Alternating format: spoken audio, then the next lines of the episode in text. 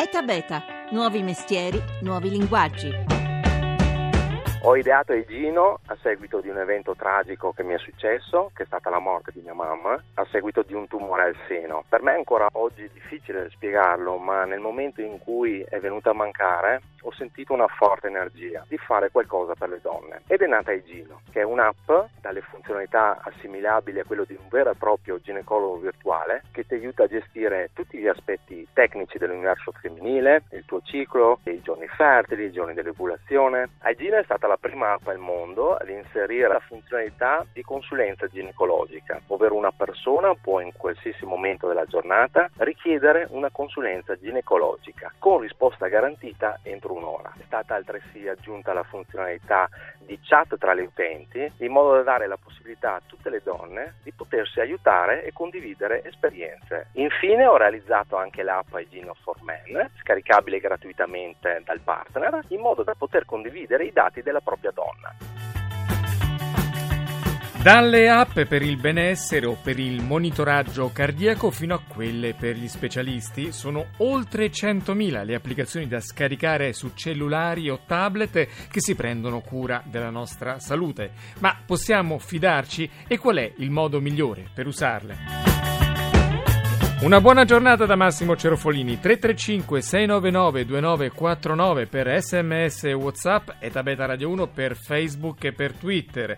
In copertina Mirko Bettelini quarantenne veronese che ha inventato Egino il ginecologo virtuale per migliorare la prevenzione. E la sua storia nata appunto dalla perdita della mamma è stata al centro di Meet Sanofi l'evento milanese di questa settimana che ha tracciato la mappa delle app della salute. Con noi c'è l'organizzatore di questo questo incontro. Buongiorno a Giampaolo Colletti. Buongiorno Massimo. Buongiorno e benvenuta da Beta anche a Silvia Bencivelli, medico, giornalista scientifica per Repubblica e tante altre testate, coautrice del libro Comunicare la scienza e a settembre esce con il saggio È la medicina bellezza. Buongiorno. Buongiorno a lei e buongiorno ai nostri ascoltatori. E auguri anche per il suo compleanno, cifra tonda, ah, non diciamo quale.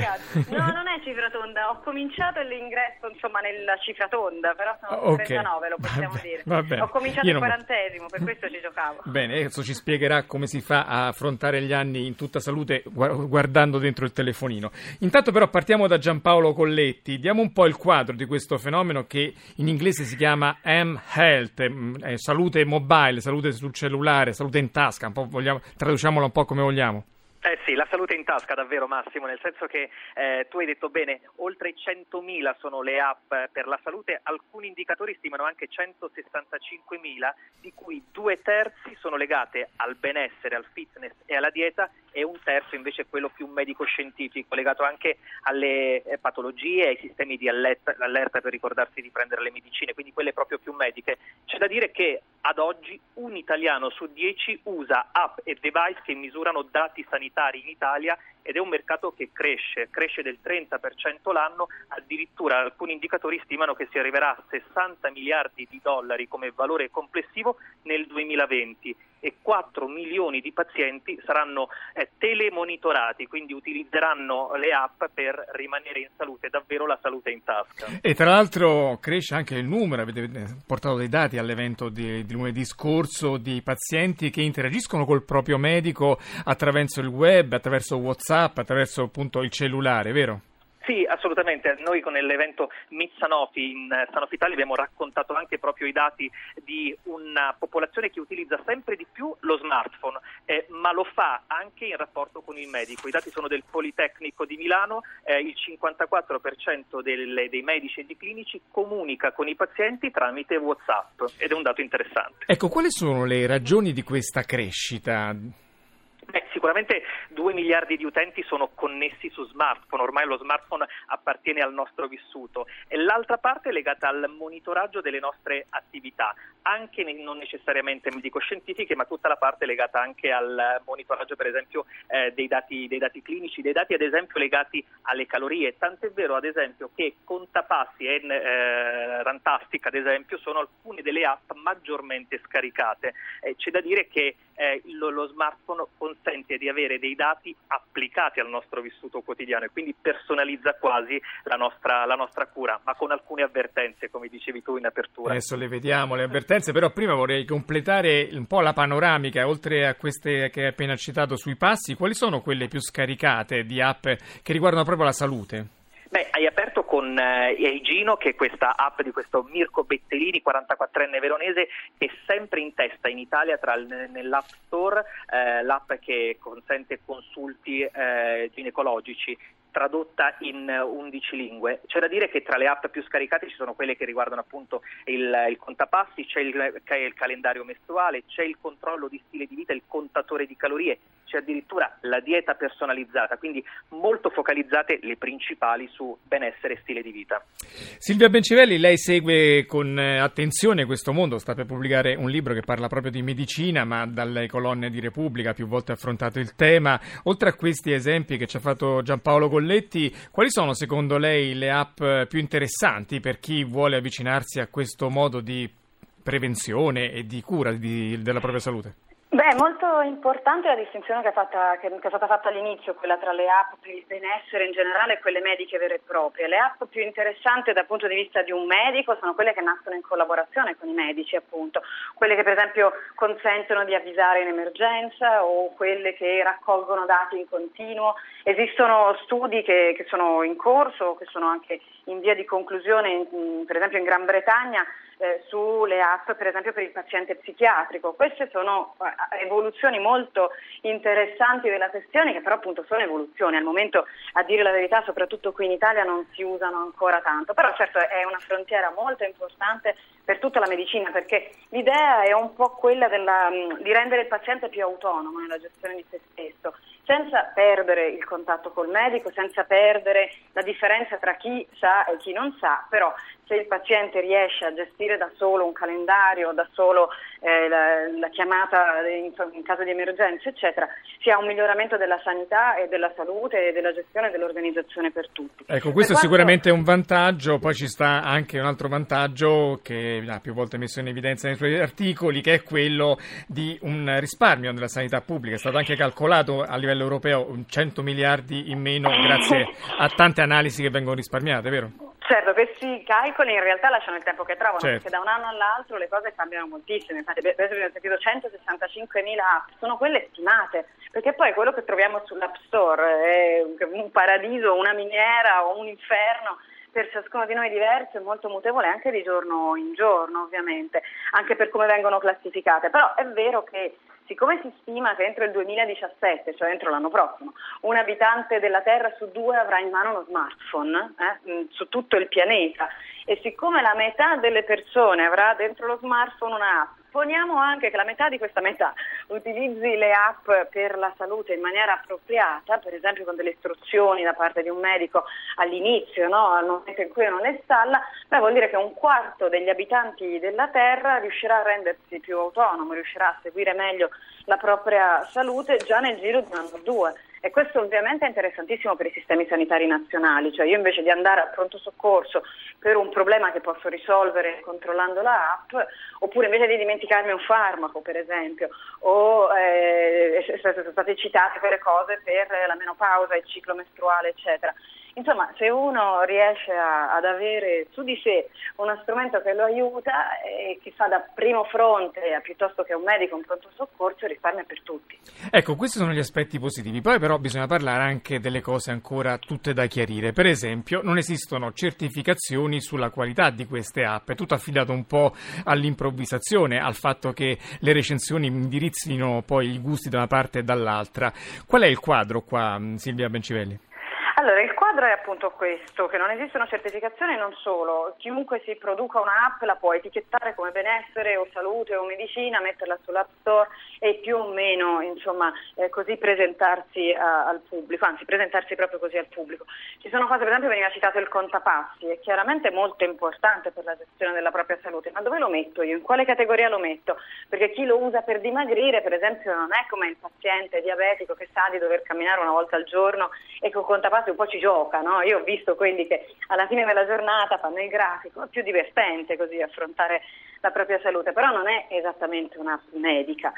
Le certificazioni esistono praticamente soltanto per quanto riguarda quelle di conformità europea, che però interessano i dispositivi medici, sono certificazioni di sicurezza e non hanno quasi niente a che fare con le app, quelle che usiamo noi utenti, a partire dal contapassi fino ad arrivare a quelle più specificatamente mediche.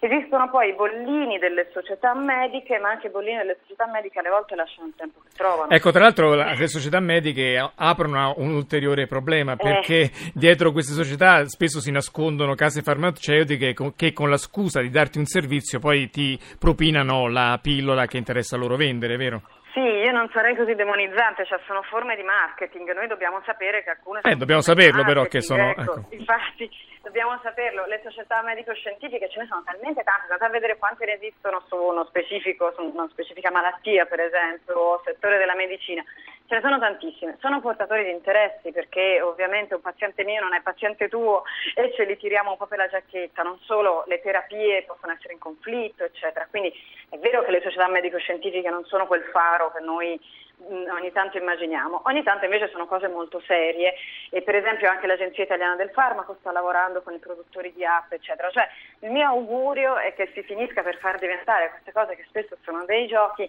degli strumenti veri validi e ogni tanto ci stiamo cominciando a riuscire. Ricordiamo, secondo altre economia però, soltanto un italiano su dieci al momento utilizza in maniera propria queste app. Quindi prepariamoci al futuro. Ecco. Al 335 699 2949 Andrea ci dice finché le app non saranno abbinate a strumenti invasivi come esami diagnostici serviranno ben poco o molto marginalmente. Però abbiamo parlato finora delle app eh, scaricabili sul cellulare, poi c'è tutto un fronte di app che sono sì scaricabili sul cellulare ma vanno come dire, integrati con piccoli strumenti che poi mh, consentono la diagnostica, vero Silvia Bencivelli? Sì, esistono, a parte che esistono quelli per i medici e anche quelle sono, sono, strumenti molto interessanti, cioè esistono proprio delle app che i medici usano per esempio per leggere le lastre o per archiviarle, eccetera, le radiografie, ecco. Però eh, esistono anche app che per esempio prendono il battito cardiaco, quindi non è del tutto vero che c'è bisogno di mm. un'invasività. Basta semplicemente mettere il dito sullo schermo, vero? Esatto, esatto. Oppure app che ti regolano il respiro, allora se uno diventa bravo a regolarlo con le luci e i suoni del telefono, beh, io non sono sicura che questa non sia un'invasività. Mm-hmm. Dopodiché non è nemmeno del tutto vero che finché non sono invasive sono innocue, perché le app che mi convincono a mettermi a dieta, per esempio, io non ho bisogno di mettermi a dieta, certo. potrebbero essere invece molto dannose, o le app che su cui io segno quello che sto mangiando, magari mi dimentico di segnare ripetutamente una cosa che non considero alimento, invece quelle possono diventare invasive e molto pericolose per qualcuno di noi. Giampaolo Colletti, al MIT Sanofi avete messo in mostra anche una piccola economia che si sta, imprenditoria che si sta formando all'ombra di questa tendenza, vero? Quali sono le start-up, le giovani aziende più interessanti sul fronte? Eh sì, è vero Massimo, una gallery di storie che raccontano come si fa anche impresa sostenibile puntando sulle start-up o anche soltanto alfabetizzazione digitale. C'è una storia molto bella che eh, l'ha raccontata Stefano Mazzei che ha inventato Io Soccorro, eh, l'app che salva la vita, così l'ha chiamata, eh, che è per il soccorso tempestivo durante un arresto cardiaco, una geolocalizzazione di chi può prontamente operare. In Italia si stima che 73.000 siano i decessi all'anno per arresto cardiaco e l'80% fuori dall'ambiente ospedaliero. Poi c'è un'altra eh, app che abbiamo raccontato che è quella di Niccolò Briante e Niccolò Maurizi, si chiama D-Art ed è il primo elettrocardiografo per smartphone utilizzabile da tutti. E poi eh, tante volte tu l'hai raccontato nelle puntate di Eta Beta, l'app per i silver users, per i navigatori dai capelli d'argento ai nonni, è stata sostenuta da Sanofi, promossa da Fab Lab ed è un'interfaccia molto innovativa con, um, in modo molto semplice spiega come utilizzare anche le app e i servizi a valore aggiunto. Eh, parlavi prima del ruolo del paziente anche per la sostenibilità del sistema eh, sanitario. C'è una parola, adesso mi sgriderai, si chiama empowerment, eh, che significa coinvolgimento, partecipazione, ruolo attivo. Ecco, queste app spingono ancora di più verso questo ingaggio, verso questa motivazione l'utente e queste storie di startup lo, lo raccontano in qualche modo. Silvia Bencivelli invece se la sente di consigliare un'app eh, ai nostri ascoltatori? Oddio, da medico su 165.000 credo che la prudenza sia dire no, un'app non ve la consiglio. Lei, ma... lei ha scaricato un'app, quella che ha... No, perché io ho la pretesa di essere sana, non lo sapete che i medici sono invincibili, non hanno bisogno di niente. però c'è un problema, però c'è un problema che volevo sottoporre, probabilmente nel suo libro ne parlerà. Tutto questo acquisire dati su dati che esatto. poi non si finiscono da qualche parte pone tantissimi interrogativi, come per esempio esatto. quello della privacy. Che fine fanno queste informazioni che i gestori dell'app accumulano sulla nostra salute? Potrebbero rivenderle a chi magari può eh. nuocerci, a un'assicurazione, al nostro datore di lavoro. Preceduto. Infatti, se ci sono delle app che vale la pena scaricare, sono quelle indicate dai medici medici perché ogni tanto ci sono i medici che hanno per esempio quelle per prendere gli appuntamenti e quelle sono fondamentali, quelle scaricatevele. Eh, dopodiché sulle altre ci sarebbero i crediti che esattamente, eh, che danno esattamente questa risposta, cioè che fine fanno i miei dati che metto su, non li legge mai nessuno, questi crediti invece sarebbe importante cominciare a farlo perché la questione è aperta, se ne occupa l'ultimo numero di altra economia eh, perché dal punto di vista della privacy noi su queste cose siamo totalmente eh, sprovvisti di, di, di, tutele, siamo totalmente sprovvisti anche di, di, prudenza, pensiamo a quel che facciamo su Facebook quando ci mettiamo le nostre cose e, e, quindi metterle su un'app potrebbe non essere il massimo, veniamo profilati, si capisce che tipi siamo, cosa mangiamo, che consumi abbiamo, potrebbero arrivarci delle pubblicità, uno può anche dire chi se ne frega della pubblicità, però eh, non, non, si sa mai, ecco. quindi un po' di invito alla prudenza, anche qui sentire un po' il proprio medico come sempre e magari leggere i contratti prima di firmarli. Ecco. Ebbene, con questi consigli di Silvia Bencivelli, prossima autrice del libro È la medicina bellezza a settembre, speriamo di averla ospite per parlarne qui a Eta Beta, io vi saluto, grazie a Silvia Bencivelli, grazie a Giampaolo Colletti, l'organizzatore di Meet Sanofi. Oggi la squadra è così composta, Fulvio Cellini al coordinamento tecnico, in redazione Laura Nerozzi, grazie a Rita Mari, la regia di Paola De Gaudio. etabeta.rai.it invece è il sito, se volete scaricare, riascoltare questa e le altre puntate di Eta Beta, seguiteci, siamo su Facebook, su Twitter, Twitter ogni giorno pubblichiamo tante notizie sul mondo che innova, tante app, tante cose che succedono in giro per il mondo. Ora ci sono i GR, poi c'è Life da Massimo Cerofolini. Ci sentiamo domani, parliamo di animali per chi è interessato.